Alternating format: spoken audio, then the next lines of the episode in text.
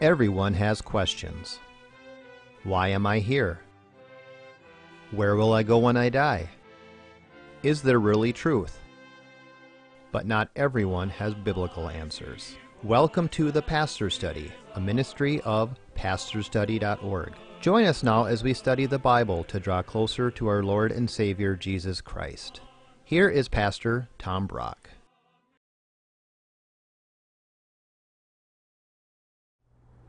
Welcome to the Pastor's Study. When I was in college, there was a tent revival near the campus. I was raised Missouri Synod Lutherans. We didn't have tent revivals, so I wanted to see what this was about. So in college, I go to this tent revival and they're worshiping, good worship. These two guys come up to evangelize me. I think they were probably Campus Crusade for Christ, which I have a lot of respect for, by the way. But these guys come up and, Tom, have you accepted Jesus Christ as your personal Lord and Savior? And I can remember my response to them. Yeah? Because we didn't talk like that in the Missouri Synod Lutheran Church. I know what they meant now, but they were just trying to share their faith with me. And I'll share this too. I've shared this before. This was a big moment for me. I'm 20 years old in college leading a Bible study. And after the Bible study, a, a, girl named Pam says, Tom, can I talk to you privately? Okay. Tom, are you sure you're saved? And I got offended. I said, I think I'm saved. She said, No, are you sure you're saved? You can be sure. And I'm so glad that Pam risked offending me because she helped straighten me out. Today, what we're going to talk about is a healed man who refused to be quiet about Jesus. Would you take out your Bible, turn with me to John chapter 9, and let's learn all that we can from this great story. John chapter 9 and let's pray first. Father, we pray for all the Christians watching this show that you'll help us refuse to be quiet about Jesus and what he has done for us. And Father, we pray for any unbelievers that have stumbled across this TV show that they will hear this message and put their faith in Jesus for their salvation. Speak to us, we pray, in Jesus' name. Amen. John chapter 9, starting at verse 1. As Jesus passed by, he saw a man blind from birth. And his disciples asked him, Rabbi, who sinned, this man or his parents, that he has been born blind? Jesus answered, It was not that this man sinned or his parents, but that the works of God might be displayed in him, and then Jesus will heal him. Here's the first lesson If you're sick, you haven't necessarily sinned. You know, I say necessarily because sometimes there is a connection. If I get drunk tonight and have a hangover the next morning, there's a connection between my sin and my sickness. If I get sexually promiscuous and end up with herpes, there's a connection between my sin and my sickness. But it is overkill to say, whenever you're sick, you've sinned. I mean, a, a, joke I use with some of my friends, if they tell me they're sick, I'll say, What secret sin are you guilty of? That's overkill. That's a joke. It's also overkill to say, if you're sick, it's because you don't have enough faith. Because God always heals people who have enough faith. No, that's not biblical. Paul says to Timothy, Timothy, Take a little wine for the sake of your frequent stomach ailments. He doesn't say, Timothy, where's your faith? He doesn't say, name it or claim it. He says, take your medicine. So, it is also true, though, that if you're not healed, it could be because of a lack of faith. I was talking with this woman who's, who's sick, and I said to her, Well, have you done James chapter 5? where it says to call for the elders of your church who will anoint you with oil in the name of the Lord, and, and that's how we get healing. Well, you know, if you don't do James chapter 5, because you don't have faith that God will heal you, maybe you will stay sick. I'll tell you, I've had this shoulder problem now for two years. I've gotten the anointing with oil three times for this thing, and um, you know now I'm just going to wait and see what the Lord does, and I'm going to the doctors. But if you're sick, it's not necessarily because you did anything wrong. Look at verse 4.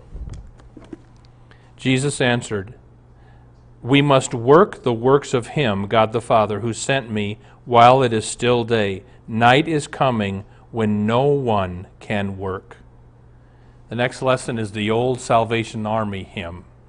Work for the night is coming. And the point of that song is in a few years, we'll all be dead. Christian, you have right now, this moment to live for Christ. Grab it. I've showed this many times. I'll show it one more time. I have this hanging on my wall at home. Only one life, twill soon be past. Only what's done for Christ shall last. I love the old hymn that goes, Time is now fleeting, the moments are passing, passing from you and from me.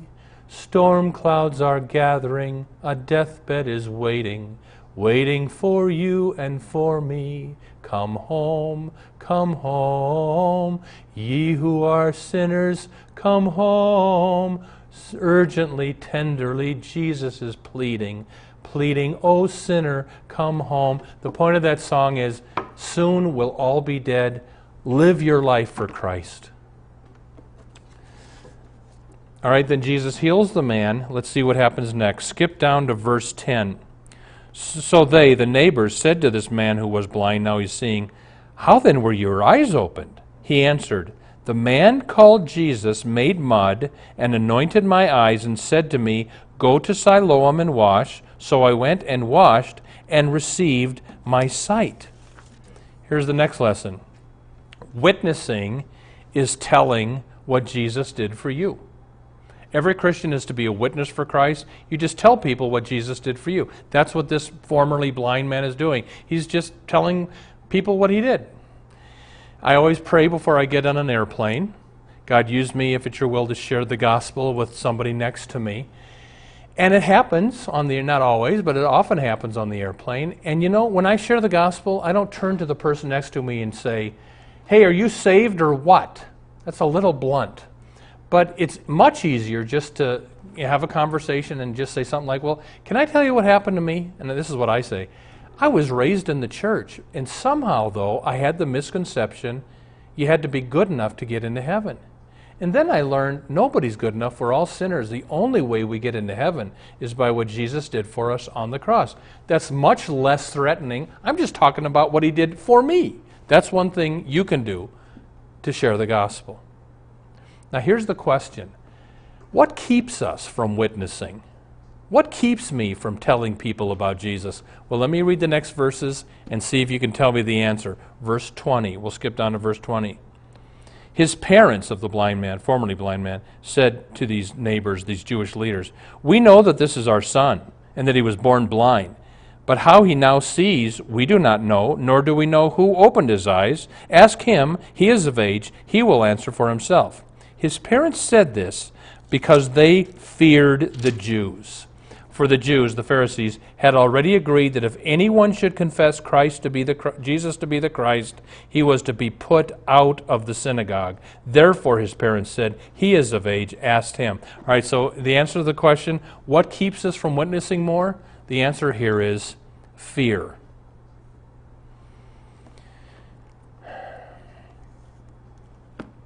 But what are we going to say on Judgment Day when people turn to us and look at us and say, Why didn't you tell me about Jesus? I wish you would have offended me on earth so I could go to heaven rather than be nice and be quiet about Jesus, and now I'm going to hell. And I remember an old pastor used to say, We are nicing people right into hell. If I could find that Pam who shared the gospel with me after Bible study when I was 20, I'd give her a big hug and I would tell her how important it was, how grateful I am that she risked offending me so that I could get straightened out about salvation. Let, let me just say this if you're afraid to witness, and I am too, then you pray, God, fill me with your Holy Spirit and, and somehow open a door so I can share the gospel with people. I'll, I'll share this. For many years, Jim and Karen lived next door to me. And for many years, it bugged me because I had never talked to them about Jesus. So I started to pray, Lord, open a door so I could talk to them about the Lord. And one day I'm, I'm talking to Karen, and she opens up about all the physical ailments she's going through. We had a good long talk. And I told her about the anointing with oil in James chapter 5. Oh, I'd like that. So I got an elder from my church. We came over into her living room. She prayed and accepted Christ. We anointed her with oil in the name of the Lord. You know, I, they moved. I don't know if she's still alive or whatever happened. But if you're nervous on sharing the gospel, then pray for the Lord to bring it up. Verse 24.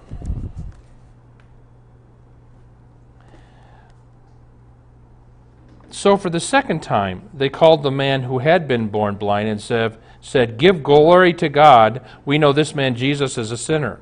The blind, man, formerly blind man answered, Whether he is a sinner, I do not know. One thing I do know, that though I was blind, now I see.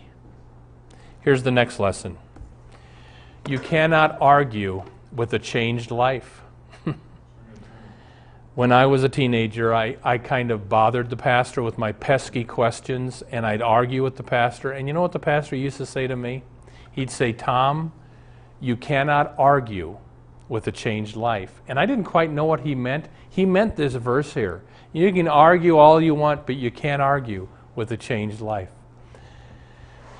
There's a story of a man that was on the stage giving his Christian testimony how God saved him from alcohol. And a guy in the crowd started heckling the speaker. You're dreaming. Christianity is an illusion. You're dreaming. And all of a sudden, the, the heckler felt a tug on his coat. Uh, yes, little girl. And he, she said, Well, mister, if he's dreaming, don't wake him up. That's my daddy up there. We like him so much better now. you cannot argue with a changed life. So tell people how Jesus has affected you. Nobody can argue with that. Look at verse 30.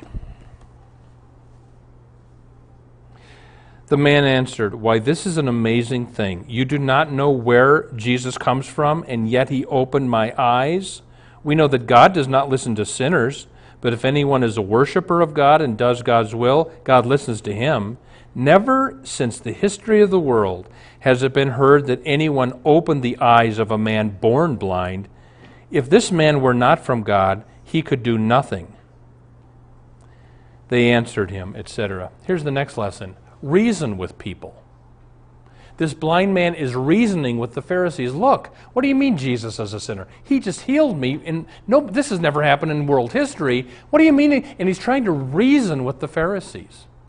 Our job is to try to reason with people. Paul reasoned with the Jews in the synagogue, showing them from the Old Testament that Jesus is the Christ. So, reason with people. I mean, here's a person that says there's no evidence for Christianity. The Bible's a myth. You got to, no, no, get a book called The Case for Christ by Lee Strobel or Evidence That Demands a Verdict by Josh McDowell. Look at the archaeological evidence for Scripture, the fulfillment of Old Testament. I mean, there's all kinds of evidence for Scripture, and you try to reason with people. But then look at the next verse, verse 34. They, the Pharisees, answered him, You were born in utter sin, and would you teach us? And they cast him out. Here's the next lesson We are not guaranteed success. Sometimes you can reason with people perfectly, but if they're going to have a hard heart, they're going to have a hard heart. I will share this with you. This happened. I'm not making this up. In my college days, uh, my family had a cabin in Nebraska, and my buddies, Jeff and David, and I would go out and stay overnight in the cabin and argue religion. And I would argue Adam and Eve, and they'd argue evolution, and we'd go back and forth like this. Never really got anywhere. I, then, all right, so this, we have a discussion. We're at the cabin. I go to bed. They go to bed. And I had a dream in the dream, my mind was opened up, and all the wisdom of heaven was poured into my, my head. And in the dream, I woke David and Jeff up and said, You know, ask, ask your question. They asked all these questions. I answered all their questions perfectly. And in the dream, they went, eh, and went back to sleep. I woke up. I did this. I went in and I woke them both up. I said, David and Jeff, I just had this dream, and I explained the dream. And they said to me, eh, and went back to sleep. And you know what I think the Lord was teaching me through that experience? You can have all the wisdom of God, but if somebody's going to have a hard heart, they're going to have a hard heart. We are to witness, but we're not always going to be successful. Campus Crusade for Christ is perhaps witness to more people on this planet than any other single group, and here is their definition for witnessing, sharing your faith. Witnessing is sharing the good news of Jesus Christ in the power of the Holy Spirit and leaving the results to God. I'm going to repeat that. Witnessing is sharing the good news of Jesus Christ in the power of the Holy Spirit and leaving the results to God. Let's see the end of the story, verse 39. Jesus said, For judgment I came into this world, that those who do not see may see, and those who see may become blind. Some of the Pharisees heard him say these things and said to him, Are we also blind? Jesus said to them, If you were blind, you would have no guilt, but now that you say, We see, your guilt remains. Here's the last lesson today. The reason Jesus came was to heal the blind and to blind the proud.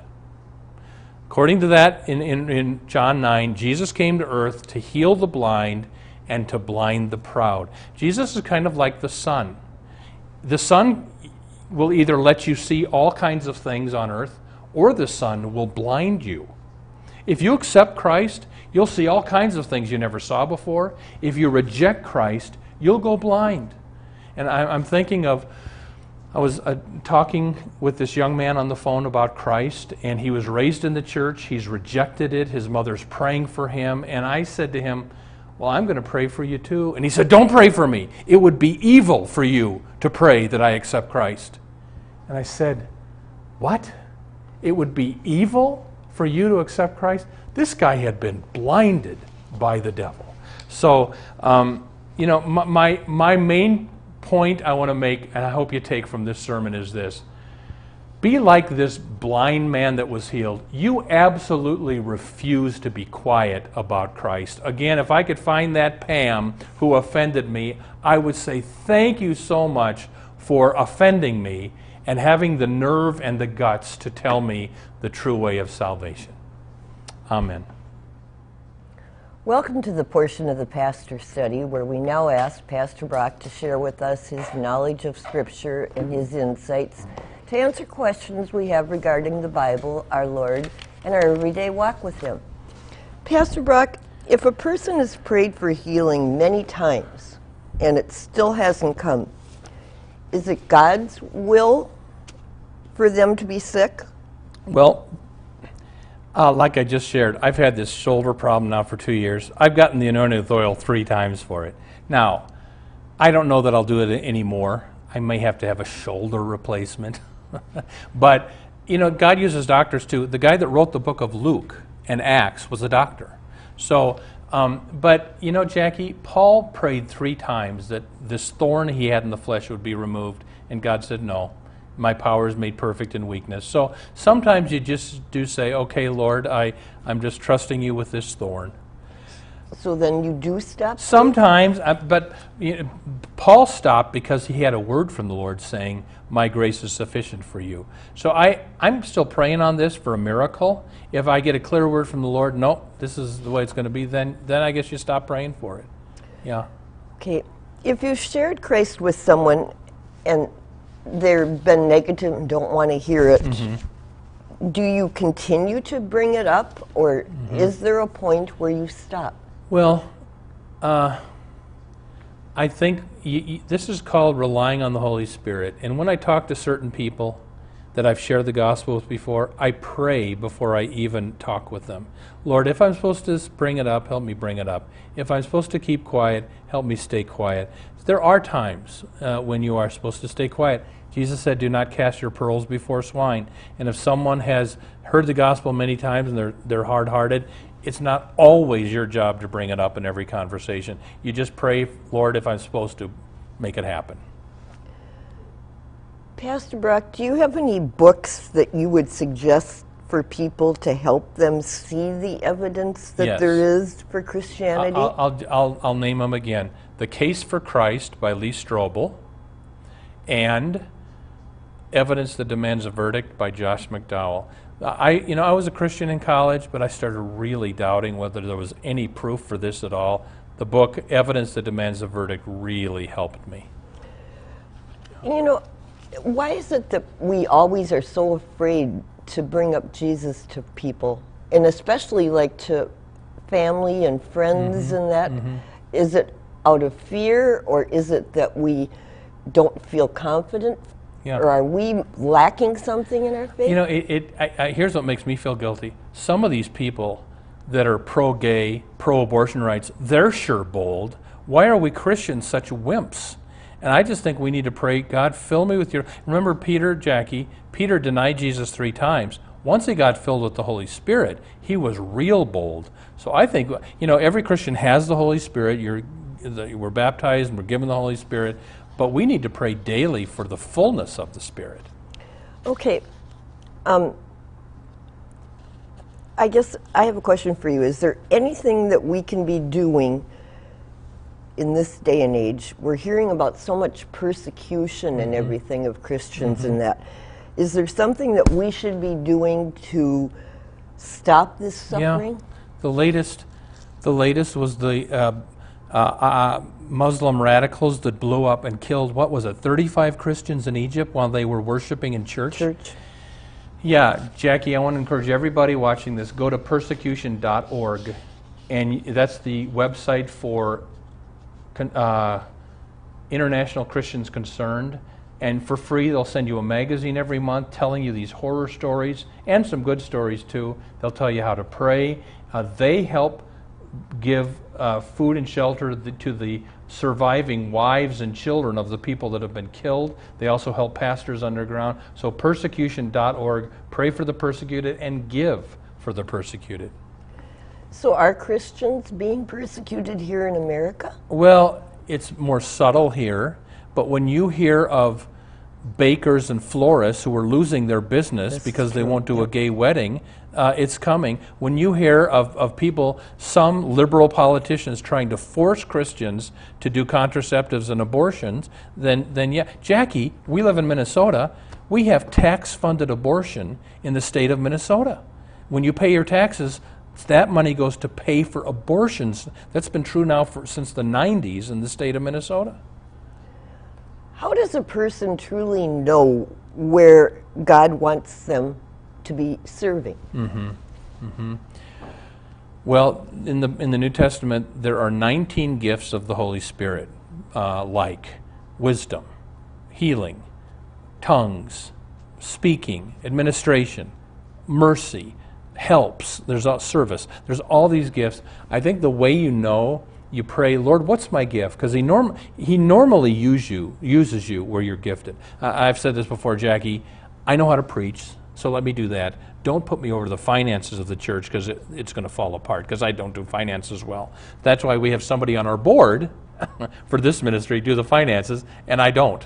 And so, um, yeah, I volunteer actually. So just um, find out where you're gifted, pray about it, ask people, what do you think I'm good at? And that's probably your spiritual gift, and you use that to serve the Lord. Okay, question for you. Are the words ransom and redemption the same thing? They are. It means to pay a price to set a slave free. That word, Paul talked about Jesus being our redeemer, our ransom. He used, he took that word from the ancient slave trade of Rome, because a lot of the early Christians were, were slaves. A, a, slave waited for the day for a redeemer, somebody who would pay his price to set him free from his master. That's what Jesus did. He paid our price for our sins to set us free from the devil. Okay, I guess we've only got a couple of minutes left, but um, maybe we could go a little bit further about this healing thing. Why is it people refuse to follow the scripture to seek healing? Well, part of the problem is the leaders in the church. Jackie, there's certain churches, if you go up to the pastor and say, say, I need to do James chapter 5 and get the anointing with oil, the pastor might very well say, Oh, we don't do that here. A lot of churches don't do it. What I like. What makes a church change from the old ways? Well, I, I guess you need a pastor or some good elders who will say, Look, this is in James chapter 5. Why aren't we doing this? You just need some gutsy elders, I guess. And Jackie, what I like, you know, you're, you're at Hope Lutheran Church, that's where I served for 29 years. At the end of every service, we would say, if you need the anointing with oil, come on up. We'll have some elders up here who will anoint you with oil and pray. And I think the reason people don't do it, well, partly it could be the, the parishioners' fault that they don't believe in it, but a lot of the fault lies on people that don't offer it. Yeah. Tom, we were talking about homosexual marriage a while back Mm-hmm. here, and is there is marriage between homosexuals addressed any place in the Bible Yeah, a lady, a lady wrote in that question, is, is homosexual marriage anywhere in the Bible? She said, or are we making it up? And I said, we're making it up. In the Bible, marriage is always between a man and a woman. This homosexual marriage now that we have in America and some other countries, totally made up by people who don't believe in the Bible. But what makes me angry, Jackie, is when you have Lutheran pastors and some other pastors who are promoting gay marriage and they're violating Scripture. That makes me mad. Okay, so there is the definite scripture there, and we're not following No, it. Matthew 19, Jesus said a marriage is between a man and a woman. Yeah. okay, Hey, Matthew Tom, 18. we've got a half a minute left. Yeah. You want to take and Sure. close? or- Everybody, if you want to see our shows for free, go to pastorstudy2ss.org. All of our TV shows will, are on there for you to watch anytime for free. If God lays it on your heart to support us, pray for us. There's an, uh, or you can go to the website, or you can watch the address, and that's a way you can give to the pastor study. But thank you, and may the Lord use you to share the gospel with somebody this week. Amen. Thank you for watching the Pastor Study. You can watch more of our programs at pastorstudy.org. We are on the air preaching the gospel of Christ because of our generous support of you, our viewers. Would you consider supporting our ministry? You may do so at pastorstudy.org or write The Pastor Study, P.O. Box 41294, Minneapolis, Minnesota 55441. May the blessing of our one triune God, Father, Son, and Holy Spirit be with you today and always.